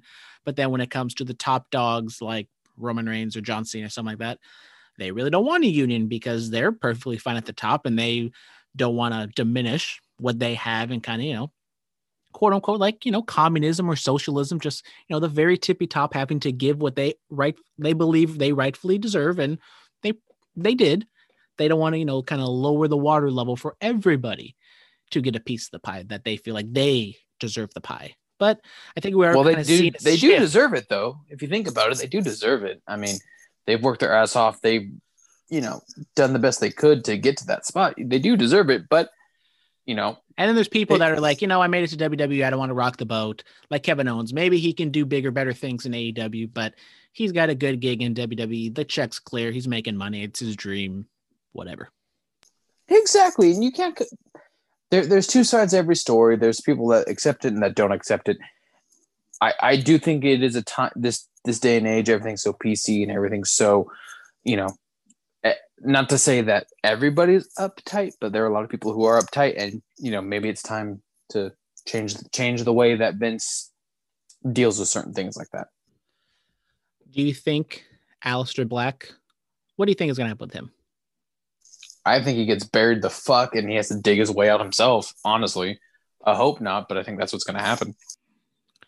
I kind of hope he gets released as well, because I I mean, I Zelina, I think she's a really good talker. I think when it comes to, like, wrestling-wise, nothing – she doesn't really stand out to me. So I know people always say, oh, go to A E W, and, eh, I mean, she's all right, I guess. I think she would definitely be better in the talking role. Like, I don't want to, you know, typecast and – oh God, Dominic just texted me saying that uh, he may and we're not have to be going to the bathroom right now. So that means I have to stall. But uh, I, you know, Zelina Vega, she's, she's okay. I think if you, like, pair her up with the Lucha Bros or something or another like that, I mean, that's cool. But uh, I think she will, she's fine doing her Twitch thing and doing stuff on the internet and everything like that. Now, Zelina Vega likes to play video games. She doesn't really, I don't know if she's ever really played W W E games on her Twitch, but we have the release or the news of A E W games came out this past week. Kenny Omega and others ran a uh, Steve Jobs parody presentation, and they announced they have a console game for this gen and next gen coming out probably sometime next year. And they also have a general manager mobile game and a casino mobile game coming out. The casino game will come out in December or wintertime, while we don't know what's going on with the general manager game. So we've been discussing, well, not we, I guess, but, you know, A E W games has kind of been in the works, and we were kind of wondering what's going to be going on. Don't know how much the pandemic usually put a halt to this, but we're finally getting uh, some footage. We're getting some more information coming out with this news. I think it's exciting. A E W came out and said that the console game will be paired with Yuke's, a longtime W W E uh, developer. They want to do it more in the style of W W F No Mercy on N sixty-four, which is widely regarded as the best wrestling video game of all time. Now, I mean, personally, I've never played it, but if a lot of people like it, it must be good. So if that is kind of the direction they're going, they had some, I don't know if you would call it, like, gameplay, because it really wasn't a gameplay, it was more like a cutscene. Was the biggest fan of the graphics and the styling. I like more like a simulation type of uh game. This one seemed a little more bit more arcadey, but Kenny did kind of compare it more to uh, N B A Jam and N F L Blitz, which I love those games. So if it's kind of like that and it's as well worked and well developed and whatever like that, cool. Dominic, have you come have you came back from your little trip? I mean, I'm, what are you talking about, man? I've been here just waiting for you to stop talking. I don't know what you're talking about. I will say this, though, Brandon. The game they need to model this after is not W W F No Mercy. It should be W W F Here Comes the Pain. I mean, God damn it. SmackDown Here Comes the Pain. Because that game, for me, I played that when it came out. And then a couple years after, when the, you know, I think it was like SmackDown versus Raw came out, but I went back and played that because I think that game is just so great, Brandon. So hopefully it's not, you know, I don't like W W F. I'm just saying, you know, that's just me. But so do you agree with me I, that you kind of want more of a sim game than like an arcadey type of game? Yeah, I, I would. I would. Yes, I, I one hundred percent agree with that. Um, and then the other thing I got to add to it is I, I, I do kind of get a little bit of a chuckle out of the Steve Jobs kind of parody. But with everything that Apple's going through with Fortnite, come on, man. You got to stay strong with the independent team. You should you should be supporting Fortnite and being like, fuck Apple. Come on, man. Yeah, fuck Apple. While I have my iPhone and I'm recording this on my MacBook. And and I have my iPhone and my Apple headphones. And I'm looking at my T V and it's a... What kind of T V is this? This is a... Uh, Sure Element. I was gonna say, I'm pretty sure I don't have an Apple T V because I don't make those. So for now, never know. Maybe, maybe I'm in the future. Woo-hoo. I mean, we all know in like twenty years we're gonna be run by Amazon, Disney. Shout out to Donnie. Apple. I haven't. I just thought of his name right now. Shout out to Donnie if you're listening, Donnie. But not Fingy's Donnie. Who? Not Fingy's Donnie. Who the fuck is Fingy's Donnie's? Donnie. My Donnie? No, Fingy's Donnie. Donnie, Dummy, Dummy. Dummy, yeah. What the fuck is going on? Anyways, Donnie. Who's drunk? Are you Donnie, drunk? Haven't talked to you in a while, my brother. Hope all is well. All right, then. We have uh, Full Gear happened this past Saturday. I did a recap on the other podcast if you want to hear my more in-depth thoughts. Dominic, do you have any kind of overarching uh, thoughts on the show? I thought it was pretty good, but once again, it did run a tad bit long. I think it's kind of more A E W wanting to give people their money's worth, but for fifty bucks, I want a good, clean three hours, maybe three and a half, but, you know, stretching it to four, a little too much. I mean, obviously, I didn't get to watch it because I was working. You know, I'm just going to throw it out there, A E W. If you're listening, Cody, Kenny, whoever is in charge, Tony, whoever. I'm off on Sundays. Can we get a pay-per-view on a motherfucking Sunday, bro? Please? I'm saying. Like the, I like the pay-per-views on Saturday. It doesn't it doesn't mess up with the football. Yeah, but then when football's over and you're on Saturdays, I mean, like, really? I'm off on Sundays. Can we just, like, move it to Sundays sometimes? Come on, man. But that's the W W E's gimmick. And U F C and boxing and, for the most part, all the big events were always Saturdays. That's just a W W E thing. Okay, well, then can we do it to where, like, you know, maybe they have a pay-per-view on a Sunday when then the next day is, like, Memorial Day where I don't have to work so that I can get shit-faced at your house and then, you know. Or we just go there on Memorial Day? Like, maybe it's, like, in Vegas or something? I mean, I'm just saying, you know, if they want to throw it in Vegas again, which I would love to get away because, you know, we have rewards to use, buddy. I thought you've used all your rewards because someone had to go to Washington. I, hey, hey, I did, and it was a fucking good time. You watch your mouth. The big dog will hear about this, Brandon. All right, let's get into the A E W Dynamite recap, the uh, post-show, I guess, of Full Gear. They kick off with Brian Cage defeating Matt Sydal, retaining the F T W title. Taz was on commentary. Uh, Taz, Ricky Starks, and Brian Cage come out, cut a promo, talk about Darby. They're finally ranked, blah, blah, blah, blah, blah. Really enjoyed this match. I thought it was a good, you know, kind of mix of bigger guy, smaller guy, and I really did like the finishing sequence here. Uh, kind of, you know, not a thrown together match by any means, but I thought it was a good, solid match between these two guys here. I I I enjoyed it. But oh, I'll just shit. say that the glass breaking is the studio audience here. Well, just just wait because you just texted me, open the door, and you you totally threw it to me at the same time, so I couldn't. Uh...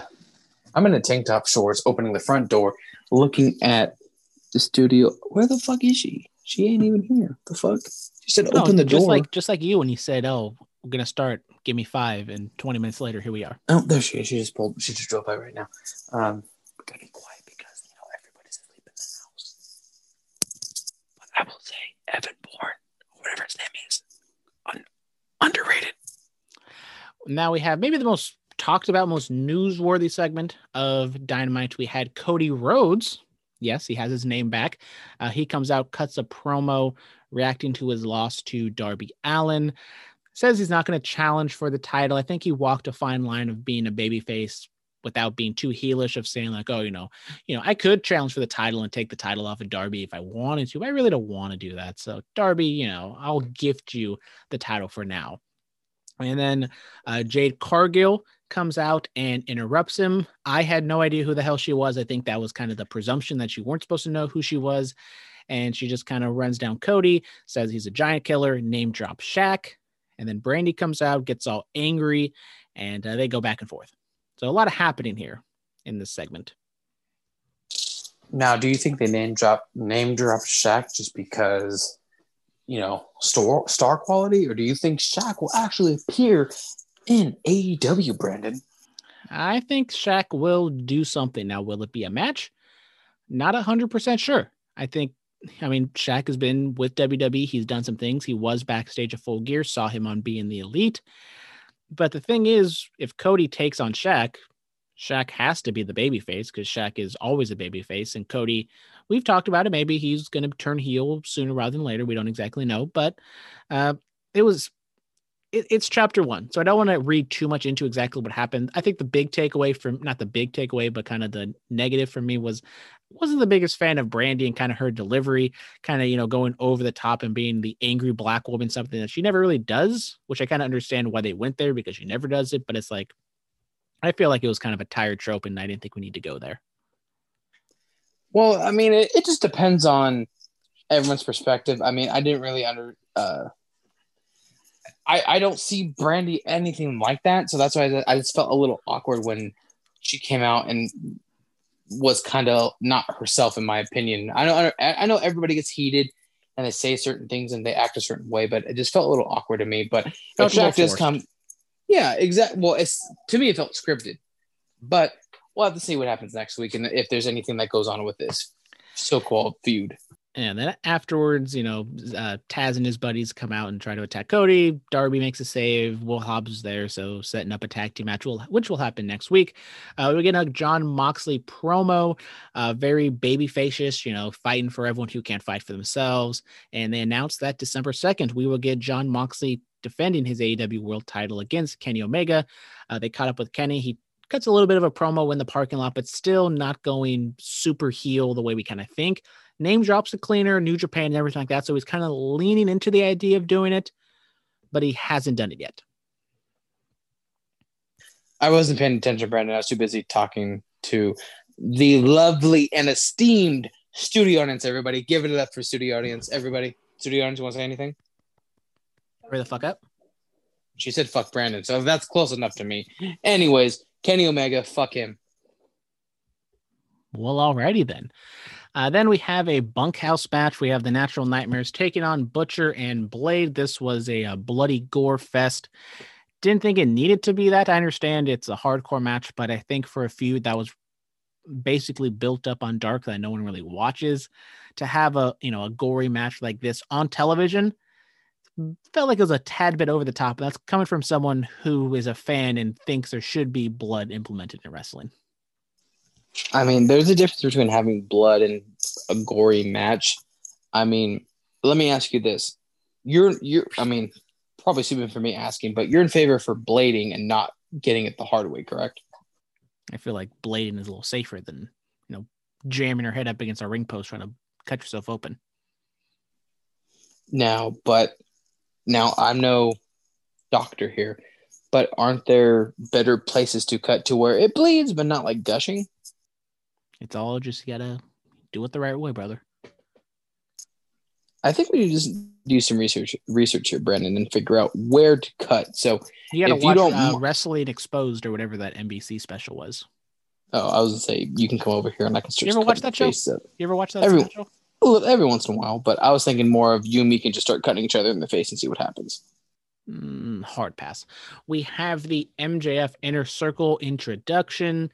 Uh, you know, more M J F, Chris Jericho shenanigans. Sammy said he wasn't invited, but M J F said he was invited. So kind of sprinkling in the beginnings of uh, M J F and Sammy, maybe having a feud or a match. Uh, Sammy thought was dead coming after the uh, elite deletion, but no, he's back a week later. Good for him. And they're yeah, going to Vegas, good. Baby. Yeah. Vegas, great, wonderful. Kind of defeats the purpose of, you know, you know, building up to uh, Vegas, but whatever. No, no big deal. Uh, we get a Young Bucks promo backstage with Alex Marvez, uh, kind of tying up a loose end of them super kicking Marvez. And I mean, they weren't like super baby faces by any means, but, you know, kind of apologizing and taking responsibility for their actions. it was fine. It, it's kind of similar to the Kenny thing of like, well, not exactly the same thing, but it's like, you know, maybe they should have defined their characters a little better, a little quicker than kind of having this thing drag out like it has. I mean, I feel like that that's the biggest issue with A E W in whole, is that I feel like they're like either right before we're starting to get a feel for a certain character or a storyline, they switch it, or it, you know, we're trying to get an explanation for something and then they switch it. It they're not they're not just letting it play out in, in a certain way. Not not to say they're not giving their wrestlers creative control, but I feel like they're not letting it play out to a certain extent. That would be my only negative takeaway, that, you know, they could have played this out a little bit differently. Then we get Sean Spears defeating Scorpio Sky. This was supposed to take place, I believe, last week or maybe on the pay-per-view, but Sky tested or not didn't test positive, but was in close contact, so he was off the show. Uh, Sean Spears gets the win with a loaded glove. I mean, the match was all right. It was fine. I think I understand where they're coming from, kind of building up Sean Spears, kind of getting some. I think they're fine on the babyface front. They need to build up some more heels, and I think Sean being kind of the mid-card guy to possibly take on uh, Darby for the T N T title or somewhere in that range, it's fine. Now, I don't know if you feel the same way, but I definitely feel like Sean Spears should be and will be the next T N T champion. I feel like he's given so much to the company, and he's, you know, been there for almost the beginning, but he definitely deserves it. I mean, being in W W E, he didn't get shit. I, I think he's a good enough wrestler. Mic skills, Chariz- uh, charisma, everything. I feel like he has a good enough, you know, grasp on everything that he could be it. So I don't know how you feel about it. Do you think he will be a champion in A E W? And uh, let me rephrase. Do you think he'll be a singles champion in A E W? I think eventually he'll probably win a title. But for me personally, I think he's a little bland. I'm not the biggest fan of him. I think I would rather see Ricky Starks take the title off of Darby if we have to pick one or the other. I think he's kind of a fresher act. You know, he was, he doesn't have the W W E stink on him, quote unquote, but I, I'm just not really feeling what uh, Sean Spears is doing. It's better than ten gimmick. I will give him that, but I still think he's a little bland. Oh, I didn't, I didn't know if you, you were going to send that back to me. So I don't really have anything to say besides I'm a purple ten. You're a purple ten. I don't know what I said. We get Ty Conti defeating Red Velvet. It was a women's match. We had uh, Anna Jay at ringside, uh, you know, kind of trying to help her out. Maybe Ty Conti joins the Dark Order. I mean, it, I think I feel like this was kind of just like a women's match, so they can have a women's match. Wasn't spectacular, you know, wasn't spectacular by any means. I mean, I don't, I, I don't want to state the obvious here, Brandon, but we always state women's division A E W not the best. Zelina Vega, I'm not going to say, you know, she doesn't really have the credentials as a Sasha Banks, and Bayley, a Becky Lynch, and Charlotte. But do you think adding her into that fold in ninety days will up their level? Well, for those who were listening earlier on in the podcast, you may or may not have taken a piss break. So I've already kind of established and kind of talked about this. Not exactly, you know, that high on Zelina Vega as an in-ring talent. I think manager, talking-wise, character-wise, I, I like her. I just don't know as a wrestler, and I've kind of stated this. You don't want to, on A E W, you don't want to have too many W W E people on your roster and kind of have seem like W C W or T N A. I, I feel like she's like Al, Aleister Black. I think he's that guy. I really am high on him. I think he could have been something in W W E. Don't think he's going to be able to crawl out the hole even that he's in right now, let alone if he's buried even more. Uh, but Zelina, on the other hand, I, I've never seen her like on the indie scene, but what I've seen in W W E, in-ring-wise, doesn't really stand out to me. But then again, you got to remember that it's W W E, so they probably, you know, choreographed it a little bit different than what she can do. So I think she'll honestly go there, make a name for herself, prove that she's a dominant wrestler, prove that she can be just as good as on the mic and in the ring. So I wouldn't be surprised if we see her in the future. Is she going to join Miro and Kip Sabian because they all like to play video games? Probably. Uh, in the main event, we had Pentagon taking on and defeating his brother Ray Phoenix in the rematch from a few weeks ago. Uh, Eddie Kingston was on commentary. Really good match. Thought maybe the first one was a tad bit better, but the main storyline here was Eddie Kingston kind of, sort of, not really turning on Ray Phoenix, really embracing more Pentagon. And then we have Pac making his return, setting up, looks like a feud between Pac and Eddie Kingston, maybe a tag team match with the Lucha Bros split. Uh, really, I mean, match itself was all right, but I really did enjoy the ending segment with Eddie Kingston doing his shit on the mic and then Pac coming in, you know, like a bat out of hell and the intensity he brings. I mean, I, I can't just say this enough. I'm so happy he's back. I not not that I take anything away from the feud he's going to be in, but I just feel like he can he can be so much more utilized with Darby Allin. The the matches they could have with the Daredevil from Dar- Darby and the high flying, the accurate the accurate high flying from from Pac would be phenomenal. So I don't. I, I'm kind of not not that I don't want this feud, but realistically, I really don't want it. I'd rather have him being straight thrown into the T N T title with with with with Allen. So I think this is a good introductory feud for Pac to come back. I think Eddie Kingston is kind of what he's going to be. He's going to lose most of the big matches he's in, and I think this is a way to get Pac back, get the win, and maybe move on to the T N T title, or maybe even move on to the World Championship.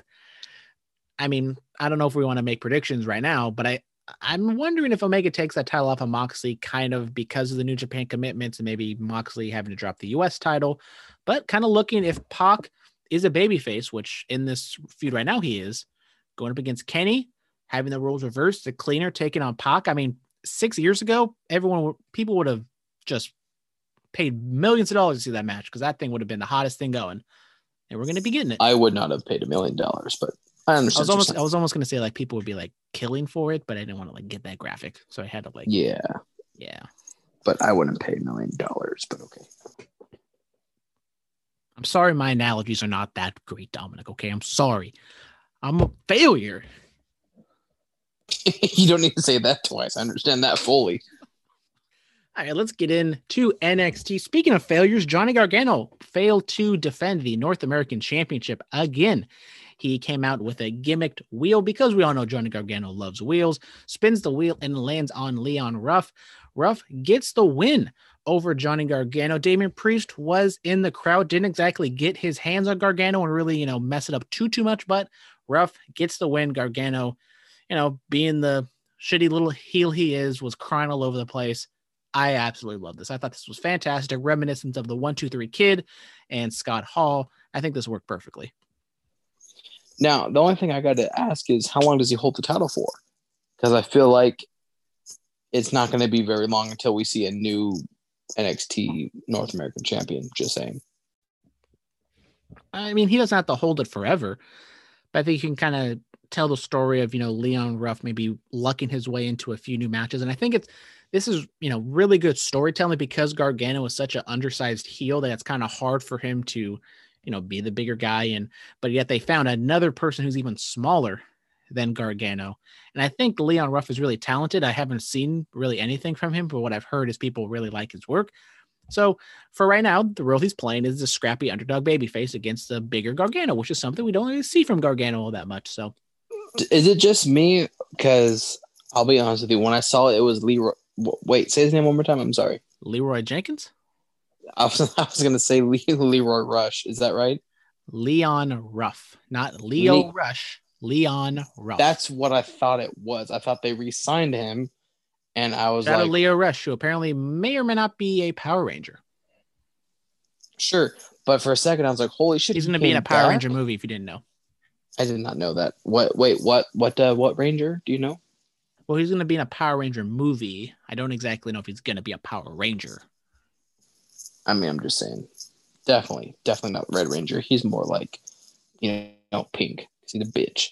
But I really thought it was Leo Rush. And I was like, wow, they brought him back. I thought he was, you know, hated or something like that. But um, when I saw it was this different person, I, you know, contemplated how long, the integrity of the title, you know, is this going to be just a one-off kind of like storyline? Johnny's going to come win it back. So we have to wait and see. Next up, we had... Uh, I almost did it again. Santos Escobar, not Pablo Escobar, defeated Jake Atlas to retain his Cruiserweight Championship. I thought it was a really good match. We saw this match a few weeks ago, I believe, and it kind of was really short. Uh, these guys showed what they can do. Escobar gets the win again, continuing his reign. Wish Atlas, I think, honestly, Atlas can be a lot more than what he's been used right now, but that's just kind of the role he's in. I, I agree with you, but I'm I'm I'm going to say it. They need to t- take this title away from Escobar. It's getting kind of redundant, old, bland. Now, now, hear me out. Hear me out. I would love to see Enzo one more time, but not win the title. Just, just a one-off. Just, just, just to see how people react. Just saying. All right, Dominic, give Dominic the book, damn it. Uh, Raquel Gonzalez was supposed to take on Xia Li, but she did not come out. Instead, Boa came out and said that she could not compete. So instead, Raquel Gonzalez beat up Boa.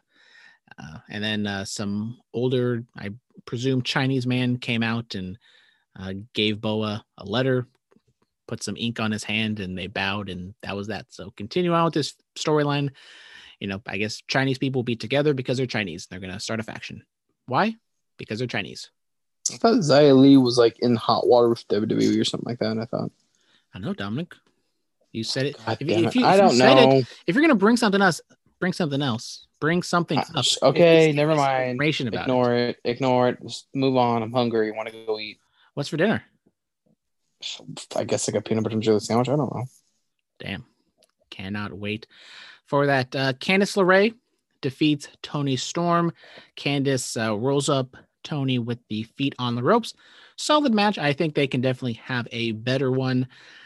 Not the biggest fan of a shitty finish, especially with Toni. Kind of want to protect her, uh, but then once again, you, it would you know, have a no D Q or a you know disqualification finish. We had Scream or Ghostface, whatever the fuck his name is, comes out, and big shocker. It was Indy Hartwell the whole time, even though Indy Hartwell has been aligned with Candice for like a month now. I mean, I, I feel like if you, nobody knew that, it was kind of, yeah, you know, I even knew it was Indy. So that's why I'm kind of like, if you didn't know it was Indy. If Dominic knows who's under the mask and you exactly, know, I mean, you got to get yourself checked out. You, you need to stop drinking more than I do. Timothy Thatcher took on Dexter Lumis, and Thatcher won. I thought this was a clever little uh, finish here with Thatcher, uh, you know, tying up Lumis and getting the uh, roll up. I think it's kind of a nice way of giving Thatcher the win, which I think he de- he not desperately, but r- should have got the win here. Lumis, I've kind of said, not the biggest fan of his. And then we get Cameron Grimes. I, I for some reason I thought Cameron Grimes was his indie name, but it's not. That's Trevor Lee. Cameron Grimes uh, beats up Dexter Lumis, puts a bag over his head, and then he cuts a promo later saying he doesn't want to look into those scary eyes. So, uh, unfortunately, it kind of looks like we're building towards a blindfold match, Dominic. Which is terrible, but, I mean, I guess we got to, you know, go through some terrible times to get to the good times. Hard times, one might say. Then we get a Tommaso Ciampa sit-down promo in the garage or whatever. And Dominic, as I think he kind of talked about in the uh, union unionization part of the show, uh, or somewhere or another, I forget, uh, Tommaso Ciampa kind of called out the twenty twenty locker room, kind of calling them soft, you know. I don't exactly, I mean, you can read into it to what you will, but it was kind of like, you know, the old man talking about, you know, this generation is soft and they don't know how to handle things and it's all different back in my day, blah, blah, blah, blah. Ciampa presumably is a babyface. What he's saying could be a babyface move or a heel move. Don't exactly know which direction he's going here. But Dominic, what do you think is going on with Ciampa? I, I, I think he's, and I could be terribly wrong, which I've been known to be. You're never I feel like wrong. They're trying. I think they're trying to mold him into like an N X T Stone Cold, where you know he's just going to say what he wants to say. Doesn't matter if you like it or not, but it is what it is. You know, he's a badass who can kick your ass, and yet he can be funny, yet he can be, you know, caring and, emp- em- is it empathetic? Empathetic? Empathetic. But... Empanada? You know, sorry, you're hungry. I forgot. I'm fucking starving. Don't say empanadas, please. But I, I feel like they're molding him into that type of top, in, into, the, in, into that type of character. So I wouldn't be surprised if we start seeing more of him being kind of just like, come on, you pansies, let's go, let's come fight. we get a Rhea Ripley, Io Shirai Prime Target video package. Uh, I mean, more of the same for what we've seen from uh, N X T. Really good hype package. More want to talk about the match next week, Dominic. Uh, Rhea really talking about twenty twenty was off to a hot start. Now it's all kind of come crashing down. She thought she was going to be in front of eighty thousand people, best time of her life, and then she's in front of nobody, and then she loses the title. I was maybe reading too much into it. Maybe she loses against Io in this one and then possibly turns heel. Dominic, what do you think happens next week in the women's title match? You know, I'm not going to speculate anything right now, Brandon. I'm going to leave that to the listeners. I don't want to give my my uh, my analysis. I I, I want I want if Travis is still listening, I want Travis to have to watch N X T to figure out what's going to happen next. A K A Dominic in the studio audience, or maybe mostly the studio audience, really wants to hurry the fuck up so Dominic can't talk too much. Uh, then we get Danny Burch and Oney Lorcan taking on Breezango for the tag team titles. Burch and Lorcan get the win. Uh, the segment started off with Pat McAfee cutting kind of a quicker promo, but uh, kind of more of the same here. No Undisputed Era to be seen, so maybe they'll make the big run-in, uh, you know, maybe next week or the week after. Drake Maverick tries to stick up for his big buddy Killian Dane, but in the end, Burch and Lorcan retain and beat Breezango. More good work from Pat and everybody involved. Re- really enjoying this stuff here. I'm happy that you're enjoying it, Brandon, but, you know, I need Pat McAfee to start getting his ass beat a little bit more. I feel like he's, you know, if he's going to be there, he needs to be there and get his ass beat. And then I need... So are you saying that Pat McAfee is being annoying and you really want to see him get his ass kicked, but he's not getting his ass kicked right now, but you really want to see it when it happens? Yes. Oh my God. You're so right, Brandon. Oh my God. Would that, almost would like that be like he's doing his job, right? I mean, kind of. And he's like, almost like they're building to maybe some big culmination match of maybe, you know, War Games or something. I don't know. Yes. Okay, let's get on to it finally with everyone's favorite show that we always love to talk about so in-depthly, which is definitely a word.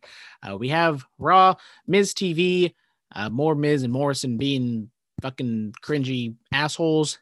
Uh, we have a big match next week for the W W E title, Orton and McIntyre.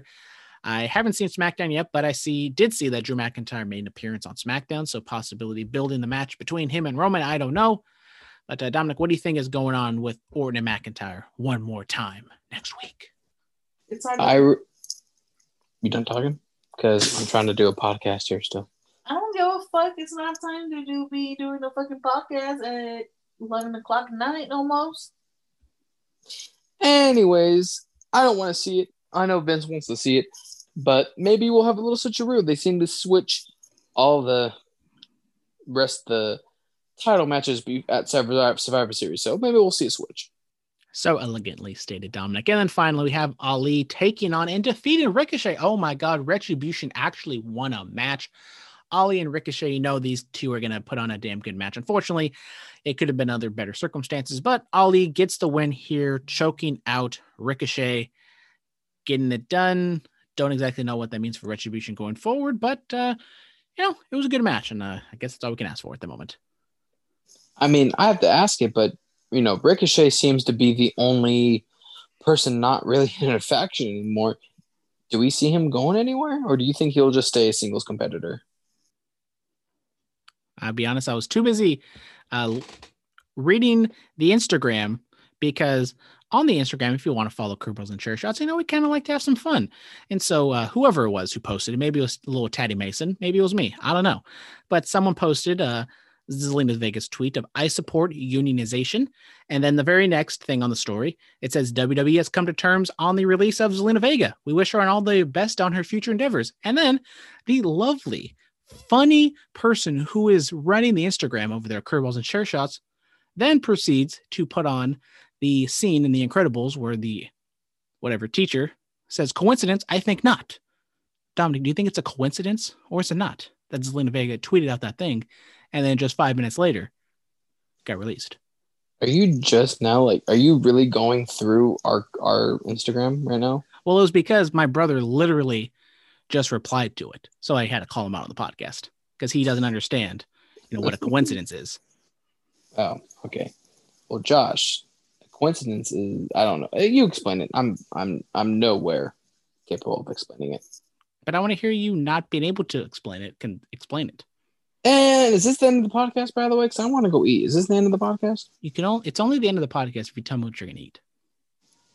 I told you that peanut butter jelly sandwich. Unless unless mother made something for dinner that I can eat still, which I don't know. I haven't. You're telling me you didn't yet. Raid the re- the or refrigerator, Dominic? Hi, good night, goodbye, kabang. And I could I could go hi, goodbye, kabang, and make bing bangs and leave, but I don't know if that's the end of the podcast. It is. Is it though? We just don't say it is. I'm it? saying it is. Wait, are you in charge of Curveballs yes. and Chair Shots? You are? Are you Brandon? No, because you're way too pretty to be a Brandon. I have a bigger dick than Brandon, too. You do have a bigger dick than Brandon. So with that being said, Dominic is signing off because Dominic is hungry. Dominic is hungry. Dominic is hungry. Who is a bigger Brandon. dick? You or the studio audience? Definitely studio audience. A K A Warriors dick. How do you know it's about dicks? Dicks, I heard it. Oh, you can hear him? Yeah. Ooh. Better watch your mouth, Brandon.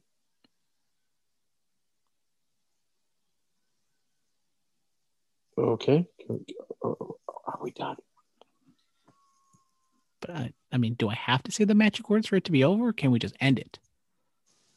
I mean, if you don't say the magic words, then it's not really the end of the podcast, which means they're going to be left hanging. So why don't you just, you know, maybe say half of it, and then, you know, maybe, just maybe, you'll do like a special like ten-second podcast tomorrow or something. Maybe, because, you know, normally when we end the podcast, I would just say goodbye and good night. Bang.